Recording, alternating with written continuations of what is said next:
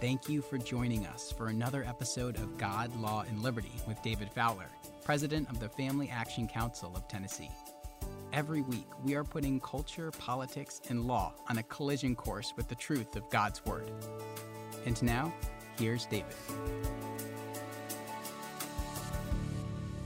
Welcome to this week's episode of God, Law, and Liberty, and we're going to pick up on the theme from last week about eschatology and its importance to the Western legal tradition, and why, as I've said, the Western legal tradition no longer really exists, at least in terms of the governing of our legal institutions. Now, it exists in the minds of a few lawyers here and there and a few judges here and there. It's beginning to exist, I hope, in our podcast listeners. But in terms of the way our legal system is understood today, it doesn't exist. You may remember I was reading last week from Law and Revolution by Harold Berman, his first volume, and he said that not only is our entire legal tradition being challenged, but the very structure of Western legality, which dates from the 11th and 12th centuries. And that's what he wrote in 1983. And what I'm telling you is since then, that has disappeared in terms of law is an organic development that goes along with an eschatology that sees the progress of a regeneration and a renewal that began in time and space in a very real way with Jesus' death, resurrection, and ascension. Now, of course, since the fall, God has been working towards that. And, as I mentioned last week, since creation, he's been working towards that. God knew when he created Adam and Eve and said, now I want you to preserve this part of garden I've created, and I want you to now extend the garden into Eden. And then beyond Eden, he knew exactly what was going to happen, which is why he gave us a new Adam, a last man, Jesus Christ, to reestablish the hierarchical authority that he had intended with the original Adam. Everything was pointed to that. One of the things that I had said back in How to Build Correctly when we did that series is that there is no foundation that can be laid other than that which is laid in Jesus Christ, right? Remember me saying that. And so the whole point is Jesus Christ is the focal point of all of history.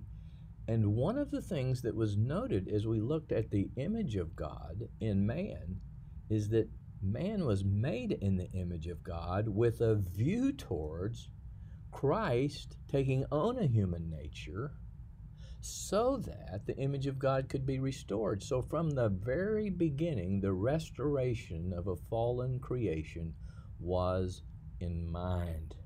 Isn't that incredible?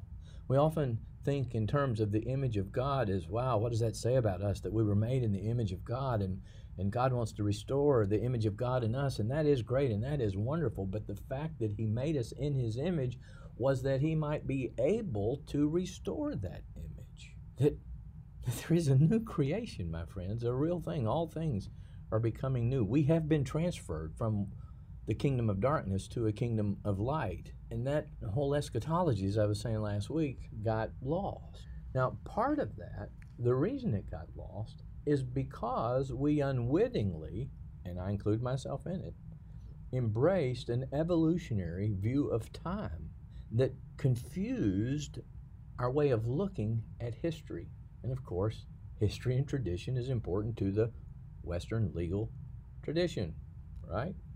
So I want to go back to a quote that Berman gave, and I want to work it out a little bit today because I think you'll find this so fascinating. It just blew my mind, and I realized how unbiblical my own thinking was, how easy it is to be taken captive when we don't begin with saying, I got to get this concept of the Trinity down right, which is exactly what Paul says to do in Colossians chapter 2. I want you to come to understand the knowledge of God, the Father and of the Son, so that you won't be deceived, so you won't wind up thinking evolutionary thoughts about the nature of history and get your eschatology all messed up, which then leaves you wandering around aimlessly, lost, like I ended the podcast last week, quoting Abraham Kuyper, telling the seminary students at Princeton in 1898, Protestantism doesn't know what it's doing, doesn't know where it's going.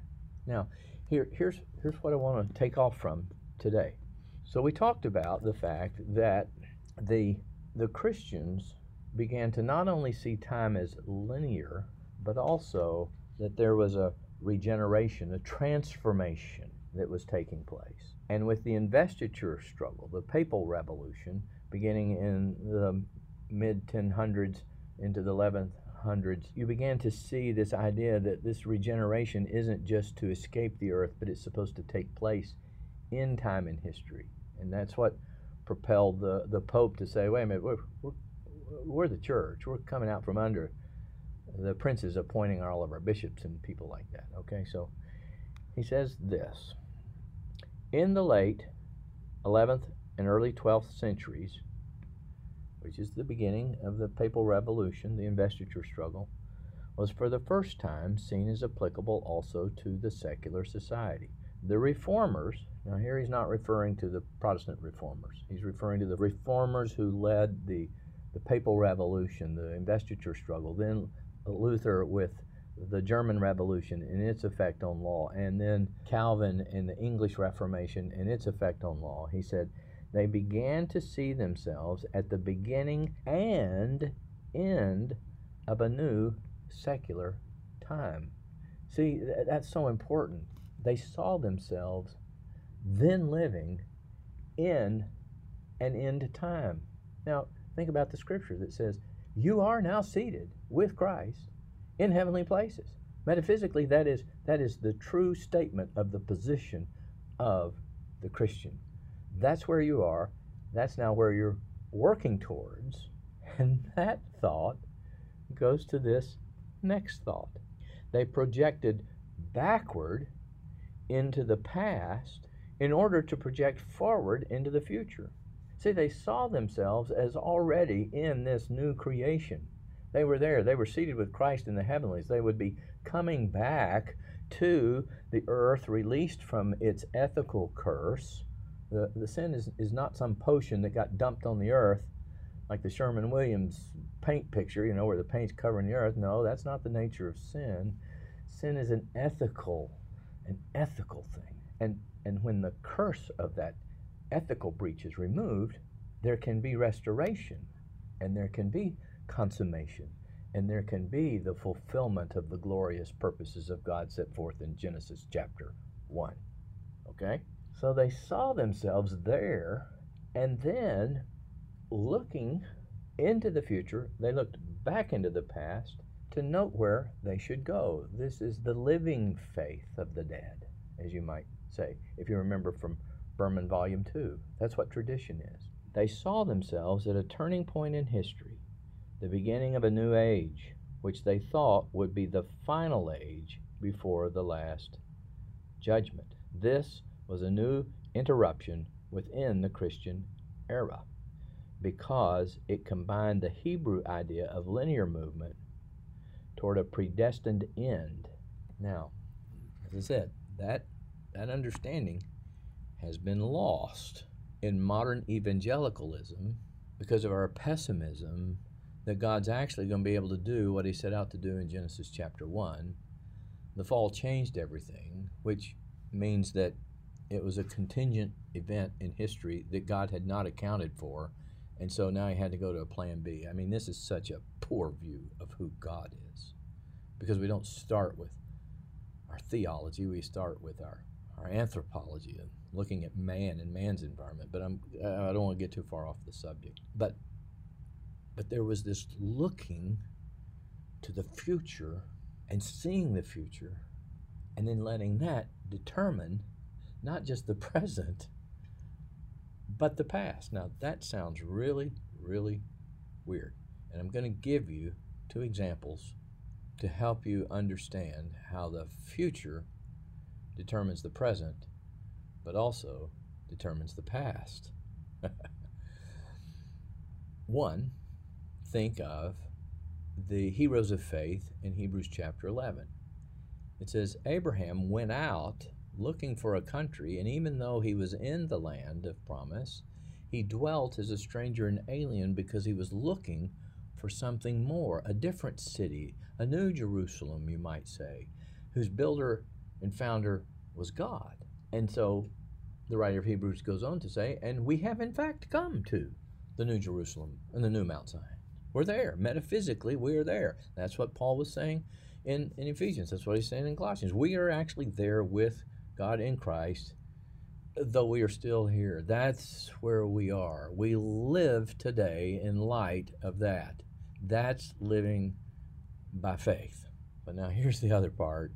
What blew my mind was my lack of understanding about the nature of time and history, which goes to my appreciation and understanding of tradition and therefore eschatology. It was all messed up because, to be honest, I didn't start with developing a strong, consistent, biblical theology or doctrine of God. I didn't start there as much as I started with questions of soteriology. How do I get saved? Because there is a God. Questions of anthropology. And so I got sort of the cart before the horse, I guess you could say.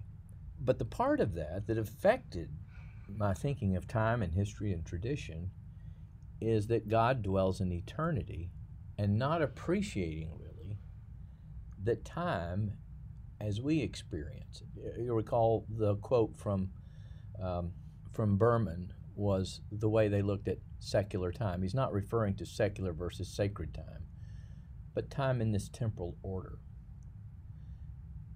We dwell in time. Time was created with the creation. It came into existence through the creation. Eternity is completely different in its order of being or essence, I guess you could say. And when we don't appreciate that distinction, we will tend to fall into an evolutionary view of reality while still espousing biblical doctrines. And let me just add here, the fact that time comes into existence with the creation answers the question, what did God do before there was creation, as if there was time prior to anything existing? The question is like asking, what does the color blue smell like? Blue doesn't have a smell. There isn't any time in eternity. God wasn't doing anything in time in eternity. If that makes sense, I hope it does. But anyway, I hope it'll make more sense as I continue with an excerpt and some explanations of the excerpts from a book by David Chilton called The Days of Vengeance. It is a commentary on the book of Revelation. And I'll tell you, it's not necessarily easy if you're not familiar with the Old Testament, but it will help you become more familiar with the Old Testament. It will help you see the flow of history and change your eschatology from at least what I grew up with was we all need to escape and be raptured out of here. Now, here's what he says, and he points to a verse in Revelation in which Jesus is referred to as the root of David. And Chilton comments as follows, we can more easily understand Isaiah's term, a shoot from the stem of Jesse. As a descendant of Jesse and David, Jesus could be called a branch. But how could he be called the root? Our perplexity originates in our non-biblical views of how history works. We are accustomed to thinking of history like this. Trip a lever at one end, and a series of domino-like thingamajigs and whatsits bang into each other, and at long last produce a whatchamacallit at the far end of the machine. By pure cause and effect, each event causes other events in direct chronological succession. And that's how we think.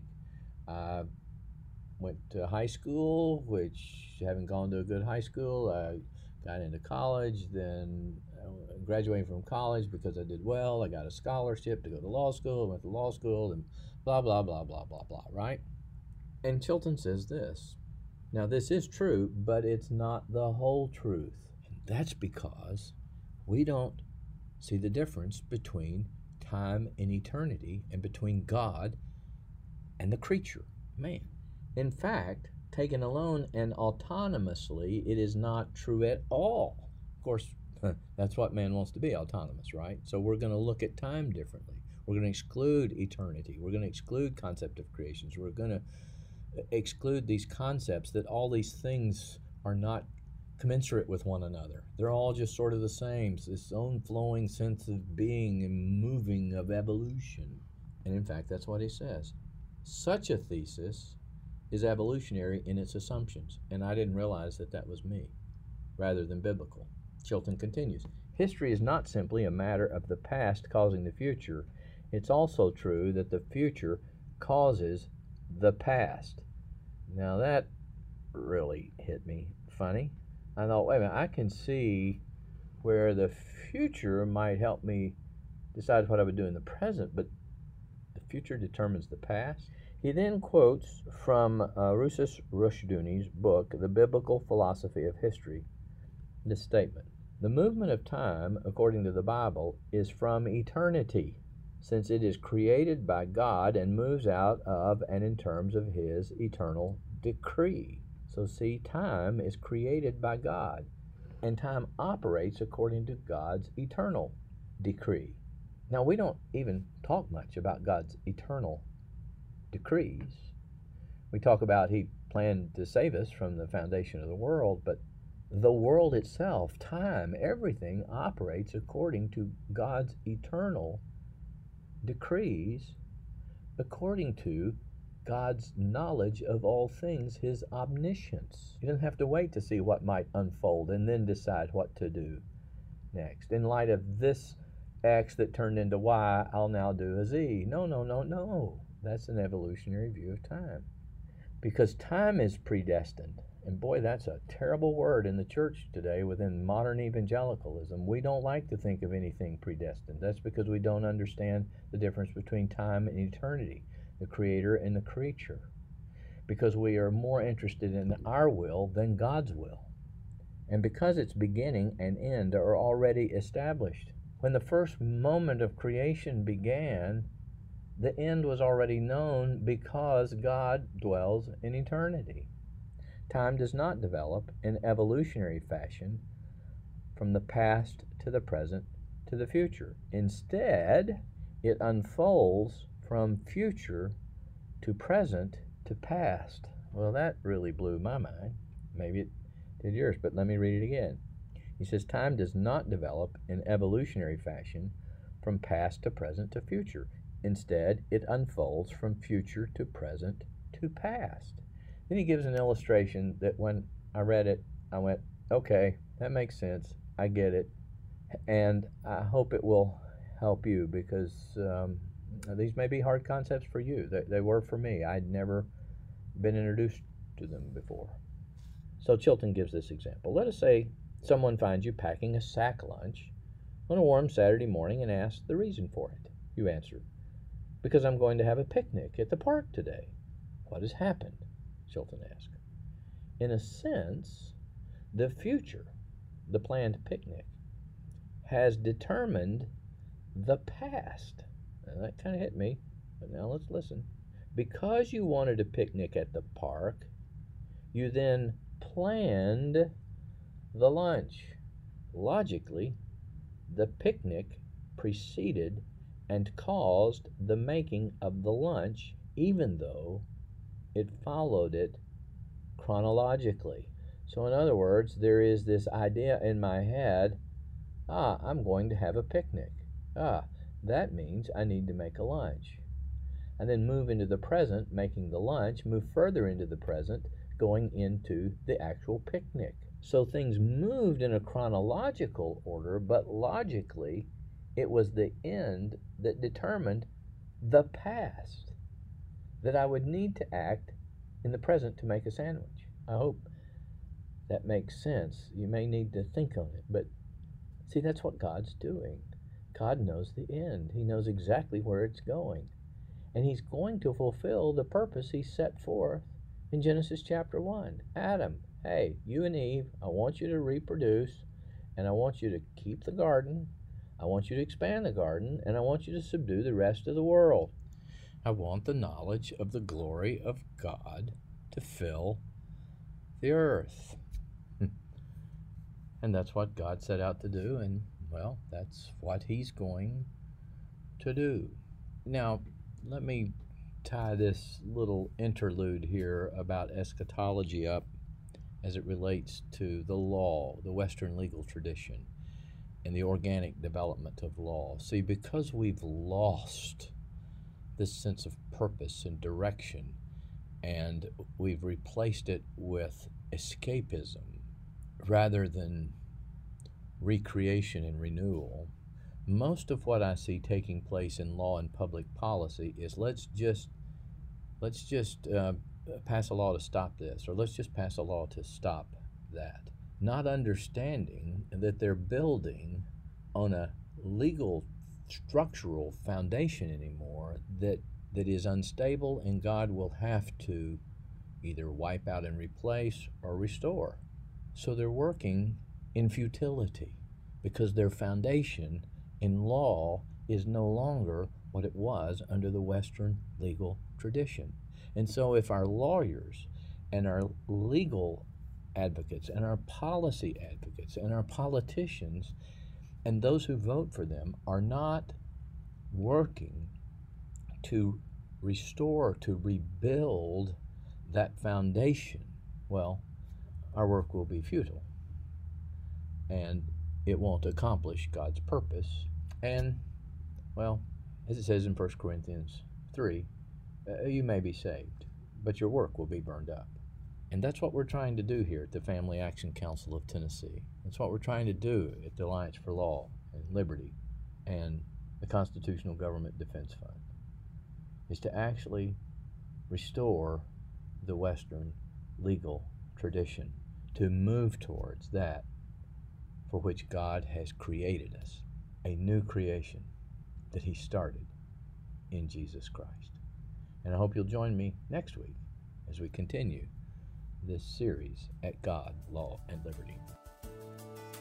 If you enjoyed this episode, please subscribe to the podcast. And if you want to help spread the word, please give us a 5-star review and tell your friends to subscribe too. God, Law, and Liberty is available on Apple Podcasts, Spotify, and wherever you listen to podcasts. For more information, please visit us at www.facttennessee.org. That's factennessee.org. And please follow us on Facebook, Twitter, and Instagram at Fact Tennessee.